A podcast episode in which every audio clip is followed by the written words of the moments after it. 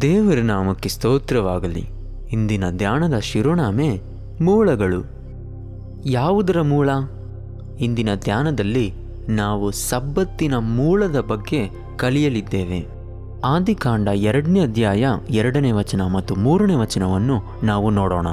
ಏಳನೆಯ ದಿನದಲ್ಲಿ ದೇವರು ತಾನು ಮಾಡಿದ ತನ್ನ ಕೆಲಸವನ್ನು ಮುಗಿಸಿದ ಮೇಲೆ ಏಳನೆಯ ದಿನದಲ್ಲಿ ತಾನು ಮಾಡಿದ ಎಲ್ಲ ಕೆಲಸದಿಂದ ವಿಶ್ರಮಿಸಿಕೊಂಡನು.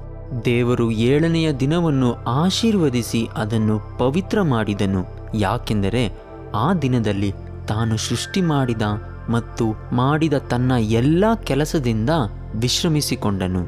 ಈ ವಚನದಲ್ಲಿ ಸಬ್ಬತ್ತೆಂಬ ಪದವನ್ನು ಬಳಸದಿದ್ದರೂ ದೇವರು ಏಳನೆಯ ದಿನದಲ್ಲಿ ವಿಶ್ರಮಿಸಿದನು ಎಂಬ ಮಾತಿನಲ್ಲಿ ಬಹಳ ಸ್ಪಷ್ಟವಾಗಿ ಹೇಳಲಾಗಿದೆ. ಹೆಬ್ರಿಯ ಭಾಷೆಯಲ್ಲಿ ಸಬ್ಬತ್ತಿಗೆ ಶಬ್ಬಾತ್ ಎಂಬ ಪದವು ಉಪಯೋಗಿಸಲಾಗುತ್ತದೆ. ಅದರ ಅರ್ಥವು ವಿಶ್ರಾಂತಿ ಅಥವಾ ದುಡಿಮೆಯನ್ನು ನಿಲ್ಲಿಸುವುದು. ಆದಿಕಾಂಡ ಎರಡನೇ ಅಧ್ಯಾಯ ಎರಡನೇ ವಚನದಲ್ಲಿ ನಾವು ನೋಡುವುದಾದರೆ, ಸಬ್ಬತ್ತನ್ನು ದೇವರು ಈ ಲೋಕವನ್ನು ಸೃಷ್ಟಿ ಮಾಡುವ ದಿನಗಳಲ್ಲೇ ಸಬ್ಬತ್ತನ್ನು ಸ್ಥಾಪಿಸಿದನು ಎಂದು ನಾವು ತುಂಬ ಸ್ಪಷ್ಟವಾಗಿ ನೋಡಬಹುದು. ಆರು ದಿನಗಳು ಕೆಲಸ ಮಾಡಿ ಈ ಇಡೀ ಲೋಕವನ್ನು ಸೃಷ್ಟಿ ಮಾಡಿದ ನಂತರ ಏಳನೇ ದಿನ ದೇವರು ತನ್ನ ಕೆಲಸದಿಂದ ವಿಶ್ರಮಿಸಿದನು ಎಂದು ನಾವು ನೋಡಬಹುದು. ಅದೇ ರೀತಿಯಲ್ಲಿ ನಾವು ಕೂಡ ಆರು ದಿನಗಳು ಕೆಲಸ ಮಾಡಿ ಏಳನೇ ದಿನ ವಿಶ್ರಮಿಸಬೇಕು ಎಂದು ದೇವರು ನಮಗೆ ತೋರಿಸಿದನು. ಹೆಬ್ರಾಯರಿಗೆ ಬರೆದ ಪತ್ರಿಕೆ ನಾಲ್ಕನೇ ಅಧ್ಯಾಯ ಹತ್ತನೇ ವಚನ ಹೀಗೆ ಹೇಳುವಂಥದ್ದಾಗಿದೆ ಹೇಗೆಂದರೆ ದೇವರು ತನ್ನ ಕೆಲಸಗಳನ್ನು ಮುಗಿಸಿ ಹೇಗೆ ವಿಶ್ರಮಿಸಿಕೊಂಡನೋ ಹಾಗೆಯೇ ಆತನ ವಿಶ್ರಾಂತಿಯಲ್ಲಿ ಸೇರುವವನು ಸಹ ತನ್ನ ಕೆಲಸಗಳನ್ನು ಮುಗಿಸಿ ವಿಶ್ರಮಿಸಿಕೊಂಡಿದ್ದಾನೆ. ವಿಮೋಚನ ಕಾಂಡ ಇಪ್ಪತ್ತನೇ ಅಧ್ಯಾಯ ಒಂಬತ್ತು ಮತ್ತು ಹತ್ತನೇ ವಚನ ಹೀಗೆ ಹೇಳುವಂಥದ್ದಾಗಿದೆ ನೀನು ಆರು ದಿನಗಳು ದುಡಿದು ನಿನ್ನ ಕೆಲಸಗಳನ್ನೆಲ್ಲ ಮಾಡಿಕೊ, ಆದರೆ ಏಳನೆಯ ದಿನವು ನಿನ್ನ ದೇವರಾದ ಕರ್ತನ ಸಬ್ಬತ್ತಾಗಿದೆ.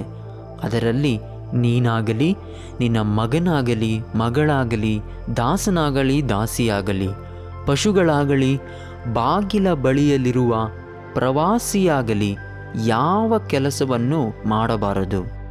ನಾವು ಏಳನೆಯ ದಿನವು ಯಾಕೆ ವಿಶ್ರಮಿಸಬೇಕು ಎಂಬ ಪ್ರಶ್ನೆಯ ಉತ್ತರವು ವಿಮೋಚನಕಾಂಡ ಇಪ್ಪತ್ತನೇ ಅಧ್ಯಾಯ ಹನ್ನೊಂದನೇ ವಚನದಲ್ಲಿ ದೇವರು ಹೇಳುತ್ತಾನೆ. ಆರು ದಿನಗಳಲ್ಲಿ ಕರ್ತನು ಆಕಾಶವನ್ನು, ಭೂಮಿಯನ್ನು, ಸಮುದ್ರವನ್ನು, ಅವುಗಳಲ್ಲಿ ಇರುವವುಗಳಲ್ಲೆಲ್ಲ ಉಂಟು ಮಾಡಿ ಏಳನೆಯ ದಿನದಲ್ಲಿ ವಿಶ್ರಮಿಸಿಕೊಂಡನು. ಆದ್ದರಿಂದ ಕರ್ತನು ಸಬ್ಬತ್ ದಿನವನ್ನು ಆಶೀರ್ವದಿಸಿ ಅದನ್ನು ಪರಿಶುದ್ಧ ಮಾಡಿದನು. ದೇವರು ತೃಪ್ತಿಯಿಂದ ಆತನ ಸೃಷ್ಟಿಯನ್ನು ನೋಡಿದನು. ನಂತರ ಆತನು ವಿಶ್ರಮಿಸಿಕೊಂಡನು. ಆದರೆ ದೇವರು ಸುಸ್ತಾಗಿ ವಿಶ್ರಮಿಸಲಿಲ್ಲ.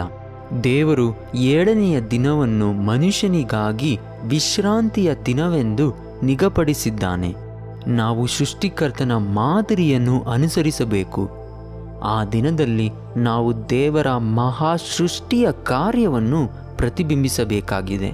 ಅದರ ಮೂಲಕ ನಮ್ಮ ಹೃದಯವು ದೇವನಿಗೆಂದು ಪ್ರೀತಿ ಮತ್ತು ಗೌರವದಿಂದ ತುಂಬಿರುತ್ತದೆ. ವಿಮೋಚನ ಕಾಂಡ ಮೂವತ್ತೊಂದನೇ ಅಧ್ಯಾಯ ಹದಿನಾರು ಮತ್ತು ಹದಿನೇಳನೇ ವಚನದಲ್ಲಿ ಸಬ್ಬತ್ತಿನವು ನಮಗೂ ಮತ್ತು ದೇವರಿಗೂ ಇರುವ ಸಂಬಂಧದ ಗುರುತಾಗಿದೆ ಎಂದು ಹೇಳುವಂಥದ್ದಾಗಿದೆ.